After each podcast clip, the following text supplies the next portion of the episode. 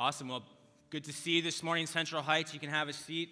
Uh, it's great to be with you. My name is David. I am one of the pastors here. I, I serve with young adults in our community groups as well as our internship program, and it's my privilege to be sharing the Word of God as we continue in the book of James in our series called Real Faith. And if you've been tracking with us at any portion of this series, then you know that James is a book about living for Jesus in the real world. It's about the everyday stuff of life. And how do you and I, as followers of Jesus, as the people of God, how do we live for Jesus in this broken world? That's kind of the, the angle that James has. And for James, that's what it means to have real faith.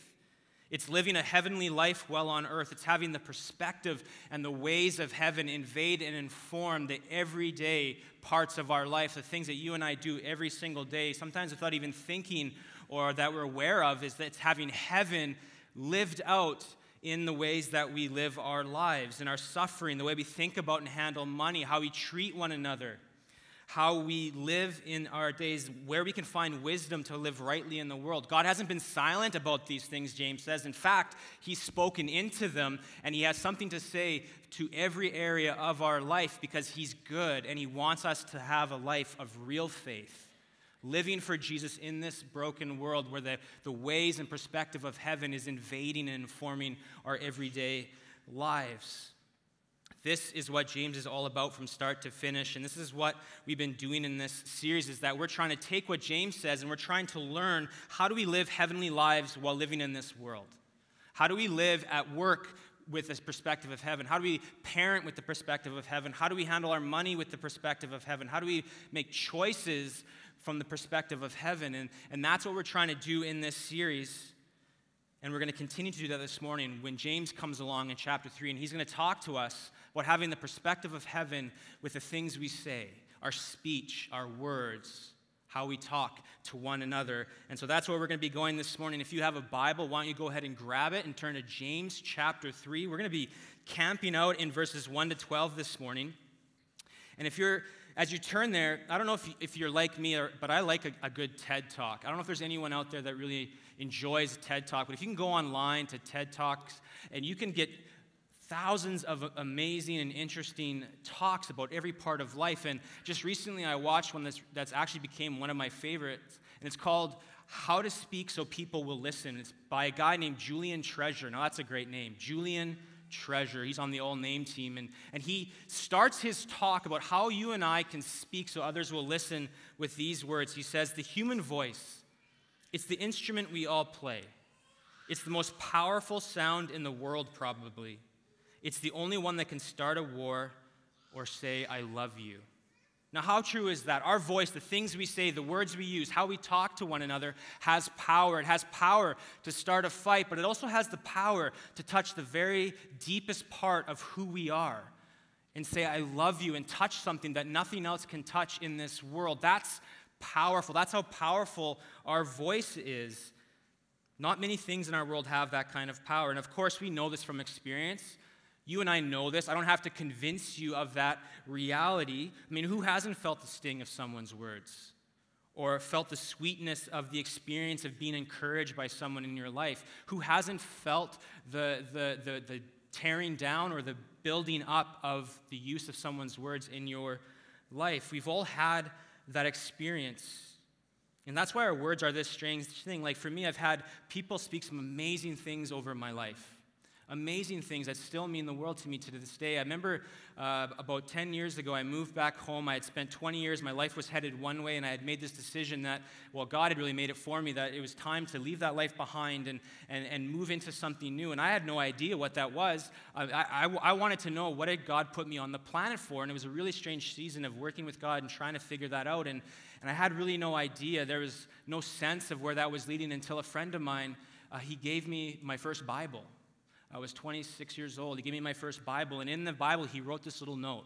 And I still have that note, and I still remember what he said at the very end. At the end of the note, he, looked, he wrote this. He says, Dave, I believe in you.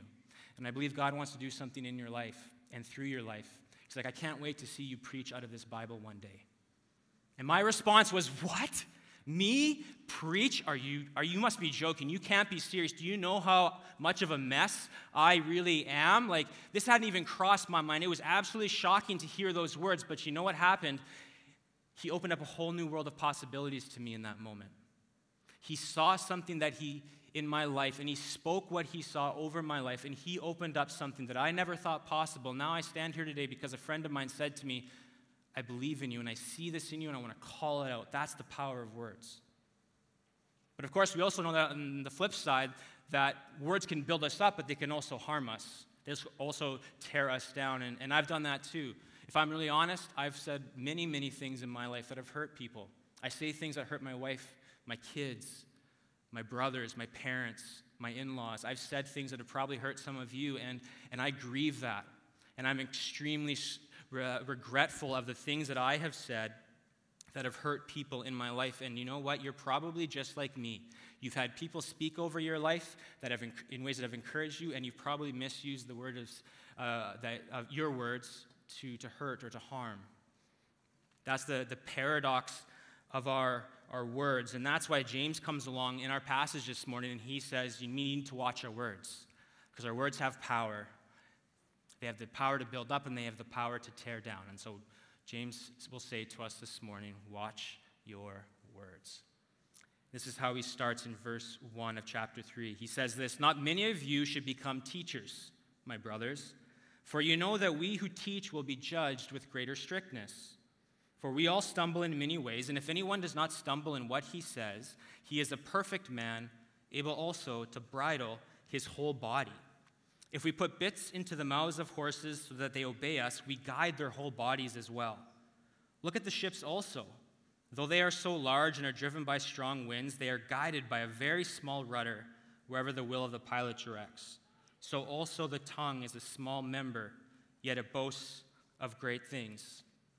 And so James starts chapter 3 by addressing a problem. And here's the thing he's not talking about a problem that's out there in the world problem. He's actually talking about a problem that's in here in the church. He's talking to you and me as those who say, Yes, I follow Jesus. He's talking to God's people. He's talking to church folk as he writes these words. Yes, the world has issues, and James is very clear with that all the way throughout his letter. But that's not his concern here. Rather, his concern is how God's people, followers of Jesus, talk to one another. That's where James is, is narrowing our focus this morning. And this has his attention because the people in the churches he's writing to, they are using their words as weapons and they've let their speech run wild over and over. There's a few different times in, in this letter where James talks about how the people he's writing to are attacking each other and are, are accusing each other. They're actually, at one point, he says they speak evil over one another. They're actually slandering each other and speaking with malicious intent, and they're hurting each other. And because of that, the fabric of the unity of the church that God created is being torn apart by the way they're talking to one another. And James comes along and he says, Watch out, be careful. What you say has great potential and it has great power. And he goes on to unpack this idea all the way throughout chapter 3, but he starts with this warning. And the first warning goes to people like me that are called to teach the Word of God, people that have been asked to step into this space and, and teach others the Word of God. And he's saying, hey, leaders, people who teach the Bible, be careful because you will be held accountable by God for what you say. That's a scary thought. I don't want to think about it anymore, so we're going to move on. But he starts with the leaders and then he says, but hold on a second, it's not just the leaders, it's everybody else too. Look in verse 2, this is what he says. For we all stumble in many ways, and if anyone does not stumble in what he says, he is a perfect man, able also to bridle his whole body. So James says the reality is this we all stumble. We've all fallen short of God's glory. We've all made mistakes. We've all screwed up at one point or another in our lives. All of us have missed the mark of what God has said is right, good, true, and best. And so we've all done that. So we're all in this together. Every single one of us has fallen short. James says we all stumble, but then notice what he says right after that is that one of the ways we all stumble is that by what we say. One of the ways we stumble is by what we say. And this is, is true, isn't it? We've all said the wrong thing at the wrong time. We've all had a moment in our life where we said something, something came out of our mouths, and immediately we wanted to take it back, but we couldn't. We've all had a moment where we've misspoken or we've said something harsh or we didn't say something um, and withheld something that someone really needed. We've all had those moments. There's been at least one moment in your life and my life where we've said something we regret. This is James's operating assumption as he begins that we all stumble, and one of the ways we do that is by what we say. And he says if we could claim otherwise, we'd be perfect. And no one can claim that, right? There's nobody in here that can claim perfection. The only person in all of human history who can claim perfection is Jesus. He was the only one who lived a perfect life, never sinned once, never misspoke once. And so the only person who could say that they've lived perfectly and done this perfectly is Jesus. And so for the rest of us, here's what that means we live in a twofold reality of grace and truth. Grace and truth. The grace is this is that no one is perfect. We're all in this together. We all stumble. We all fall, fall short. That's the reality of grace. And then the reality of truth is this is that we all stumble in what we say. We all sin with our words. We've all missed the mark with what we've said. We've all done it. There it is grace and truth. This is the, the reality that you and I live in as, as, as humans, is that we've all stumbled and we all have stumbled by what we've said. This is the space we live in. And so James levels the playing field right out of the get go. He says, All of us have taken the good gift of speech from God and we've misused it in some way. All of us. Or we've had it misused against us.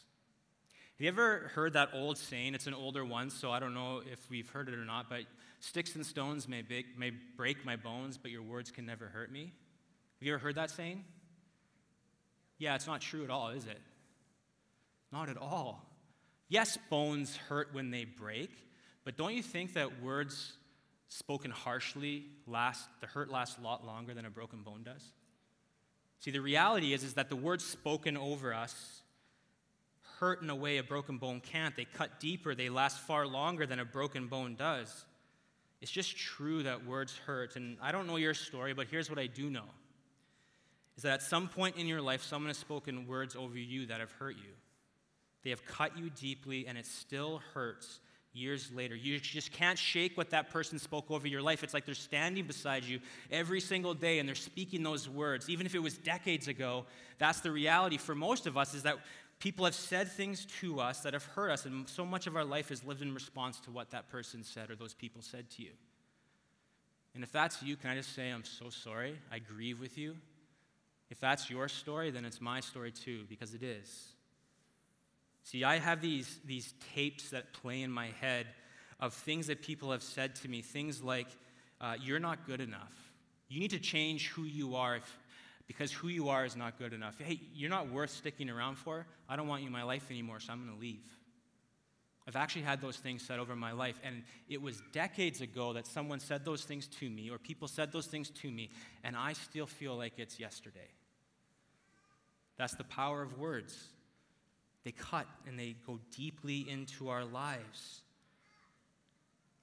And it's relentless. And you know what? Most of the time, I believe what those people said about me if I'm really honest, I actually feel the deepest part of my being, I am actually not good enough. And some days I actually think there's something wrong with me because of what these people have said to me. And so much of my life has been lived in a response to try to prove to myself, to others, and people that aren't even in my life anymore that they were wrong. That what they said can't be true. And it's exhausting it's absolutely exhausting to live your life that way. And so I don't know what's going on in your life. I don't know what people have spoken over you. But here's what I do know is that it's happened and I'm sorry and it's brutal. And it doesn't even matter that James says the tongue is a small part of the body. Small things can have great power. Just like a, a bit in a horse's mouth or the rudder of a ship have more power than we think, they actually direct so much more and guide so much more than what they, are their size warrants, our words have more power than we think. And some of us get that all too well. And James recognizes the reality of this, and it's why he writes these words, and it's why he wants to remind us that our words have great power. Look at what he says in verses 5 to 10. He says this So also the tongue is a small member, yet it boasts of great things. How great a forest is set ablaze by such a small fire. And the tongue is a fire, a world of unrighteousness. The tongue is set among our members, staining the whole body, setting on fire the entire course of life, and set on fire by hell.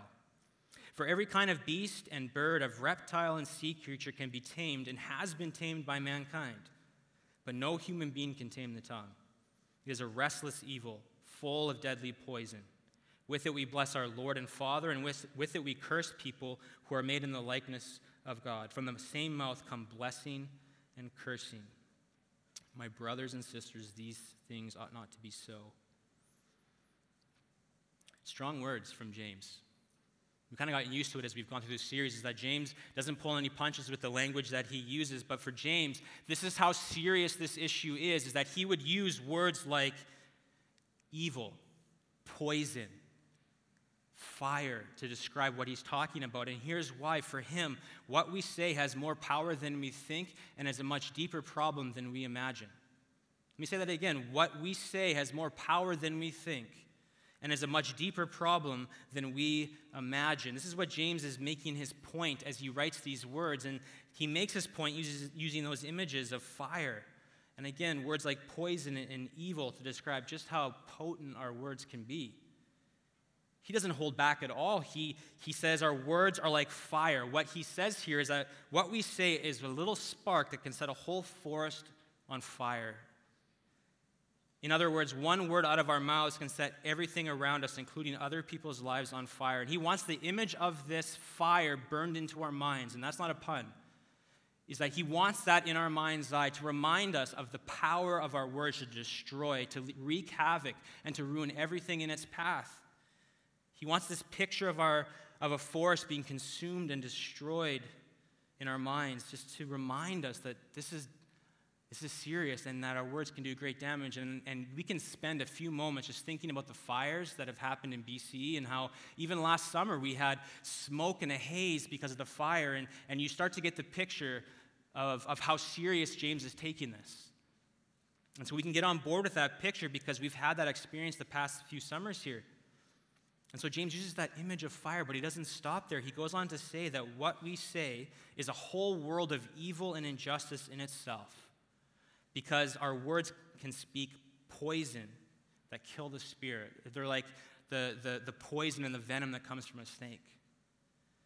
With our words, we can tear people down and we can burn them up. And and that's why James goes so far to say that the words we speak are actually set on fire by hell, the place that is separate from all that is good and right and true. He's actually saying that when we speak words in this way, it's from hell, the place that is separate from all that is good and right and true. Strong words. I like how the message translation of the Bible says it. It says it like this It only takes a spark, remember to set off a forest fire, a careless or wrongly placed word out of your mouth can do that. By our speech, we can ruin the world, turn harmony to chaos, throw mud on a reputation, send the whole world up in smoke and go up in smoke with it, smoke right from the pit of hell. See, what we say has incredible power. James says it's also a really big problem. Look at verse 8. No human being can tame the tongue. It is a restless evil full of deadly poison. With it we bless our Lord and Father, and with it we curse people who are made in the likeness of God. From the same mouth come blessing and cursing. And so, what's the problem that James says here? Not only do our words have power, but we can't actually control what we say. That our tongues are, are wild, that we can't actually rein them in, that we can't tame the things that we say. It's too wild. We can't bring it under control no matter what we do we are unable to contain our ability to hurt and harm people with the words we say. And that's a big problem. That's a really big problem. It's a problem that shows itself in so many different ways in our lives. And so James is not really painting a very rosy picture so far, is he? He's got really strong words, and, and he's teaching us that there's power in our words, that we have a problem with our words. And he goes on to say that um, there's many different ways that we, we, we have a problem with our words. And he shows us one in verse 9. He says the, the way, one of the ways we misuse our words is that we're not consistent with how we speak. On one hand, we bless God, that during worship we praise God, we sing songs, we respect God, we honor God. And then on the other hand, we curse people who are made in the image of God. We use our words to speak evil things over people's lives. We hurt them, we harm them. And so James is, is calling out the du- duplicitous ways that you and I tend to speak when we do this. When we come in here on a Sunday and we, and we worship God and we, we sing and we, we talk nicely, but then we go and we talk about people behind their back, or we, or we, we go home and we, we yell at our kids, or whatever that looks like, James is talking about how we can be hypocritical with the way that we talk, how we can respect and honor God, but then turn around and disrespect people with the same words we just used to honor and respect God. And so, so what are some of the ways, other ways that James talks about? Well, if you move over to, to chapter 4, verse 11, James talks about speaking evil against one another. He says, Do not speak evil against one another, brothers. The one who speaks against a brother or judges his brother speaks evil against the law and judges the law. But if you judge the law, you are not a doer of the law, but a judge. There is only one lawgiver and judge, he who is able to save and to destroy. But who are you to judge your neighbor? And so James says we do this when we judge and, and slander other people. When we look at another person and we hold them to a standard that they could never reach. And then when they don't reach that standard, we, we judge them internally and then and we, we condemn them in some way. And then James says we actually sometimes go so far to actually speak that condemnation over someone. We, we have malicious words, we speak evil against someone. And so sometimes this judging is an internal thing. We don't say anything, but other times James says it's an external thing. And he says this is serious, serious stuff. At the end, he says, But who are you to judge your neighbor? Who are you to look at someone and condemn them? He's, he's saying. Who do you think you are?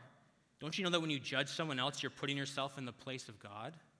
You're acting as judge, and that's God's job, not yours. So James says, watch your words. Be careful. But what are some other ways we can do this? Well, the Bible brings up things like insulting people and ridiculing them with the intention to hurt them. It brings up harsh criticism, negativity. It also has a lot to say about gossip, speaking ill of someone who isn't there. It also has a lot to say about sarcasm. And so it's easy to dismiss things like gossip and sar- sarcasm as, as, harmless or done in fun or, or, not hurtful, but the Bible has a totally different view of that. Let's take gossip, for example. Proverbs 16:28 says, "A troublemaker plants seeds of strife. Gossip separates the best of friends." Proverbs 20:19 says, "A gossip goes around telling secrets, so don't hang around with chatterers." Essentially, what's saying is, don't be around people who gossip. What about sar- sarcasm? A lot of times, sarcasm is used in jest and is meant to be funny, but it actually, if you dig a little deeper, sarcasm is actually really hurtful.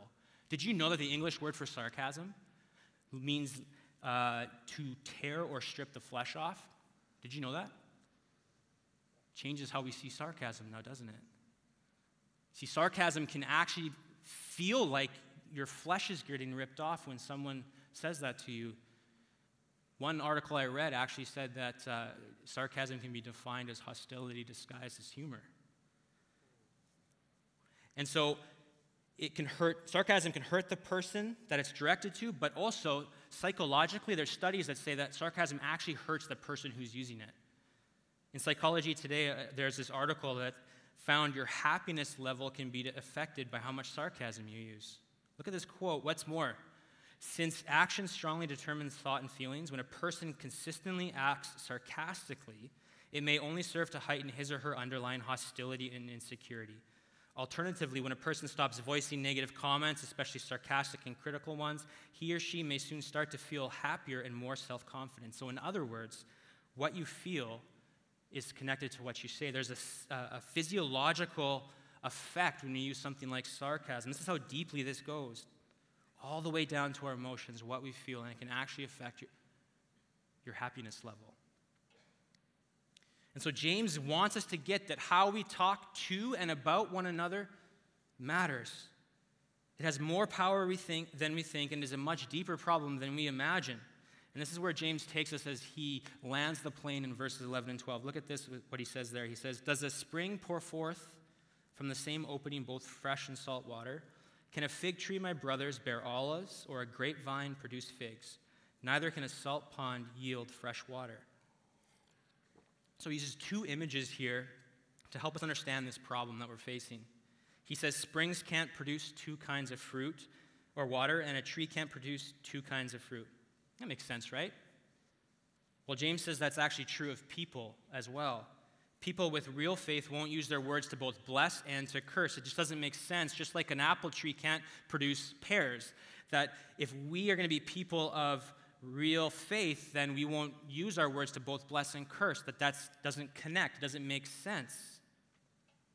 But this is only part of the problem that James is getting at. Yes, he's proving a point that he's made in verses 8 and 9 and 10, but he's also revealing a deeper problem that we have. And what he's doing is he's actually just taking something that Jesus taught and he's applying it and he's using it here to teach us the exact same thing that Jesus taught about why humans do what they do. And the answer is your heart. See, when, when James was walking along with Jesus, he would listen to Jesus, and, and Jesus would use these same images. Jesus used the image of a spring in a book of the Bible called John, and he used an image of a tree in a book called Luke. And if we turn there in Luke chapter 6, this is what Jesus teaches. This is Jesus teaching about why humans do what they do. And James is listening. This is what Jesus says For no good tree bears bad fruit, nor again does a bad tree bear good fruit. For each tree is known by its own fruit. For figs are not gathered from thorn bushes, nor are grapes picked from a bramble bush. The good person out of the good treasure of his heart produces good, and the evil person out of his evil treasure produces evil. For out of the abundance of the heart, his mouth speaks. So, what Jesus is saying here is that we do what we do as humans because of something that's in our hearts. What we say, how we act, it's all an overflow of our hearts. The circumstances we find ourselves in don't make us do what we do. The people in our lives don't make us do what we do. Jesus would teach us that we do what we do because of what's in our hearts, that the things that happen around us is only the stage where our hearts get revealed. And so James is taking this idea and he's saying that what comes out of us, like our words, is an indicator of what's in our hearts. That that's where this whole problem really starts. And so the problem with our words is tied to the problem of our hearts. And that's why this problem is a much deeper one than we imagine. It goes all the way down to the part of us that drives all our behavior, all our actions, all our thinking, all the ways we desire, all the ways we are motivated, all the things we say. And so our speaking problem is ultimately a heart problem. And this is where James leaves us. He makes his point and then he moves on. He diagnoses the real problem, what's inside of us, and then he stops. He doesn't give us any answers or solutions, not really. And so, where do we go from here? How do we take what James has said, these strong words about our, our speech, where do we go from here? How do we become people who use the power and the potential of our words to build up instead of tear down, to help instead of harm? We need to take a four step journey. It's not an easy journey, but it's a journey that will get us down the road if we want to be people of real faith in this area, the area that we're talking about, your words, how you speak. And the first step in this journey is being honest. See, the starting point for this journey is recognizing that what James is saying this morning is for you. It's not for the person you came with, it's not for your spouse, it's not for your kids, it's not for your boss or your coworker or your friend or that person in your life. What James is saying is for me, first and foremost. Before anyone else, James is talking to me as someone who misuses their words. It's about how you and how you speak. And so, if you want to take the first step on this journey towards having more real faith in your life, living for Jesus in this broken world, it means admitting that I've stumbled by what I've said. I've gone wrong in this way. I've done it over and over again, and I need help. I need rescue. I need transformation. I need help in this area of my life. And so, being honest is the first step in this journey. And it's an important step because it's the starting point for everything else that's going to come. The next step is an inward step, and it's about, be, it's about the heart. And so I would say what James and Jesus are teaching is that we need to be people about the heart. See, if we want to deal with the problem of our words, then we need to deal with the problem of our hearts. If we want lasting change in how we speak, trying harder is not going to be the answer. Lasting change comes when, when we allow God to, to, to go deep down into us and change us on the inside so that everything that we do on the outside changes. That's what Jesus is teaching. That's what Jesus is after is heart level transformation. It's applying his grace and his power to that deepest part of who we are so that what changes on the inside as that works and as God works, then what we do on the outside begins to change as well. And so we're going to have to partner with God to look into our hearts, to seek out the motivations, the desires, the things in our heart. And let's be honest and just be really real, that's going to be a hard journey because our hearts are out of whack. They need cal- recalibrating. We need help. We need rescue. And the good news is that rescue is God's specialty.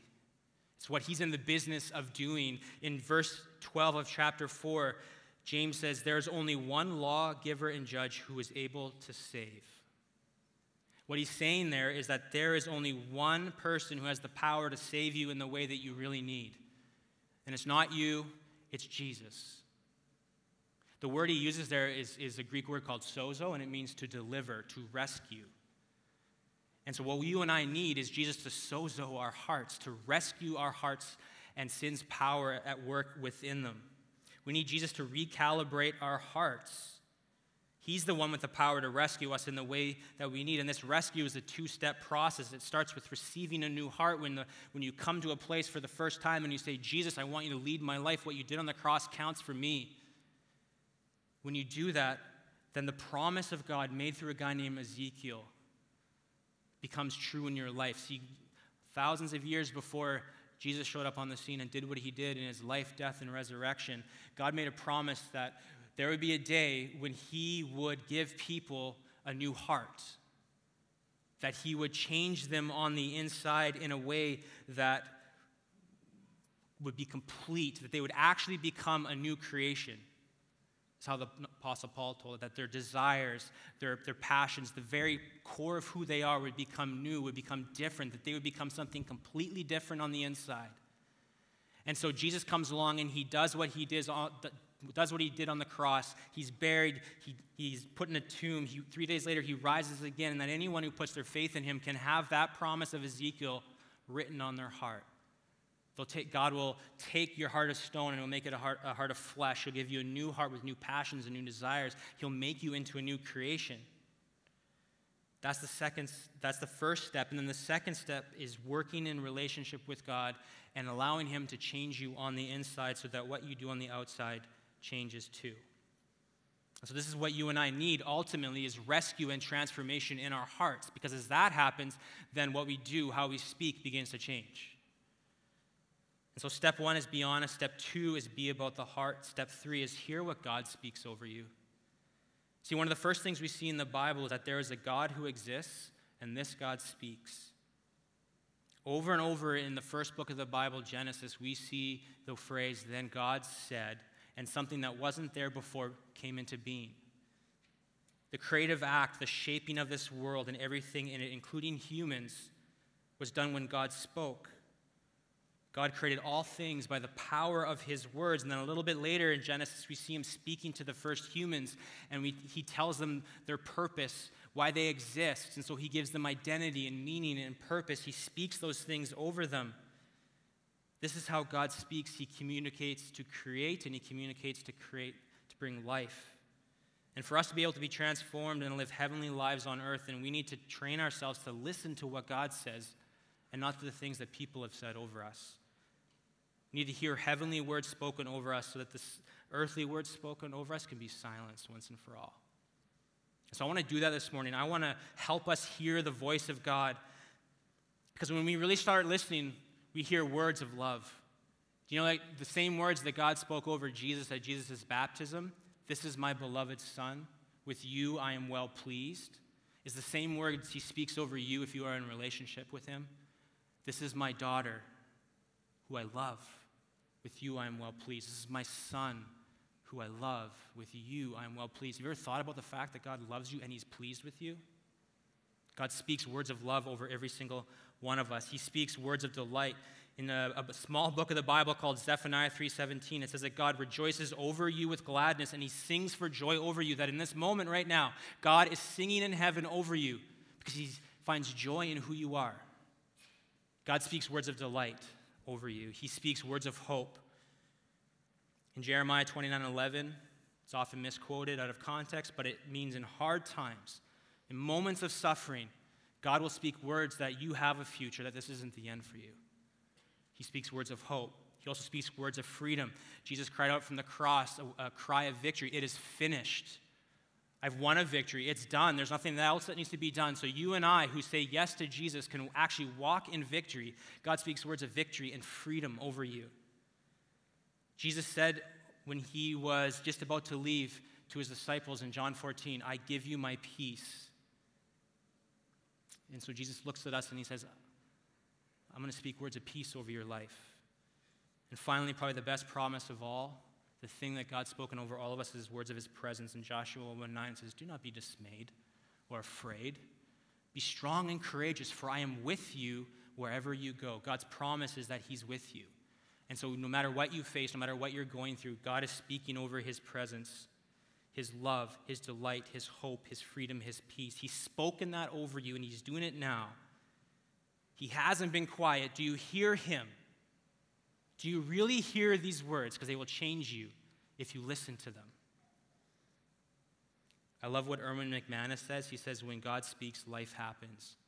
That's what he wants, is to bring you life and life to the full. And so if you and I take our cues from heaven, and if God's purpose is to speak life, then you and I need to speak what brings life. That's the third step in this journey. We need to speak what brings life into people's life. Do you know that humans are often like plants? We crave. We crave words of love and encouragement because that's how we're created. We need to be loved. We need to be encouraged. And when we speak words of encouragement, it's like water and light on a plant. The plant flourishes, the plant has life, it's, it's beautiful.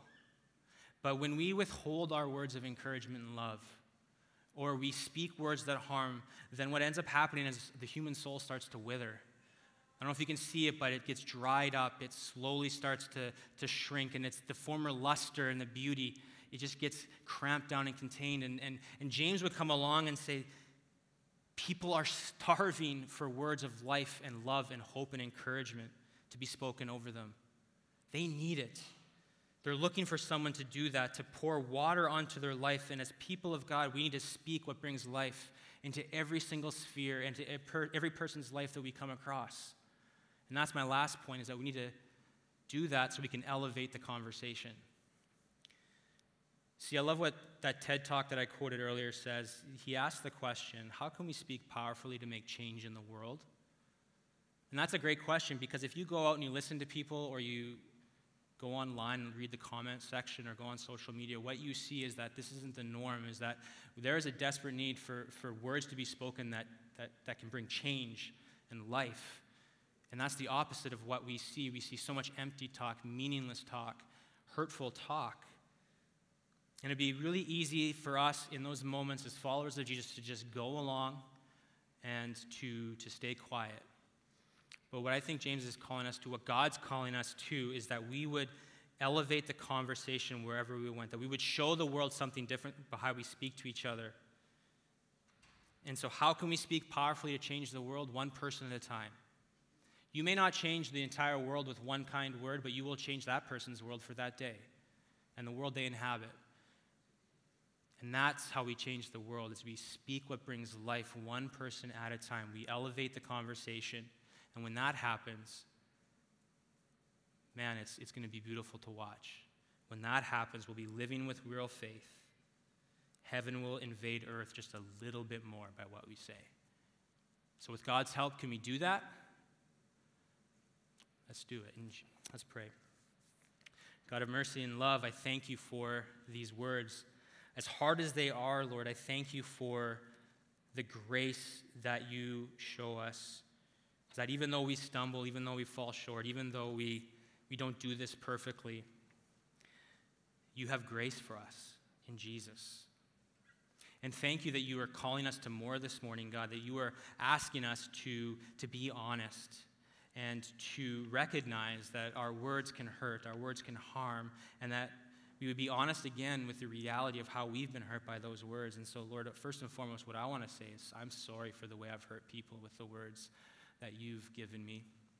I ask for your forgiveness. And I pray that you would change my heart, change our hearts, that we would be people who have hearts that are more and more like yours, Jesus. And that as that happens, I pray that we would speak differently in people's lives. And so, God, would you speak over us your words of life this morning? And as we hear that, I pray that it would, we would hear that not just with our ears, but deep in our hearts. And it would become a heart level knowledge, and that, that would participate in the change you want to bring. And then through that, I pray that we would be people who bring life and elevate the conversation wherever we go. Help us to do that, Lord. In Jesus' name.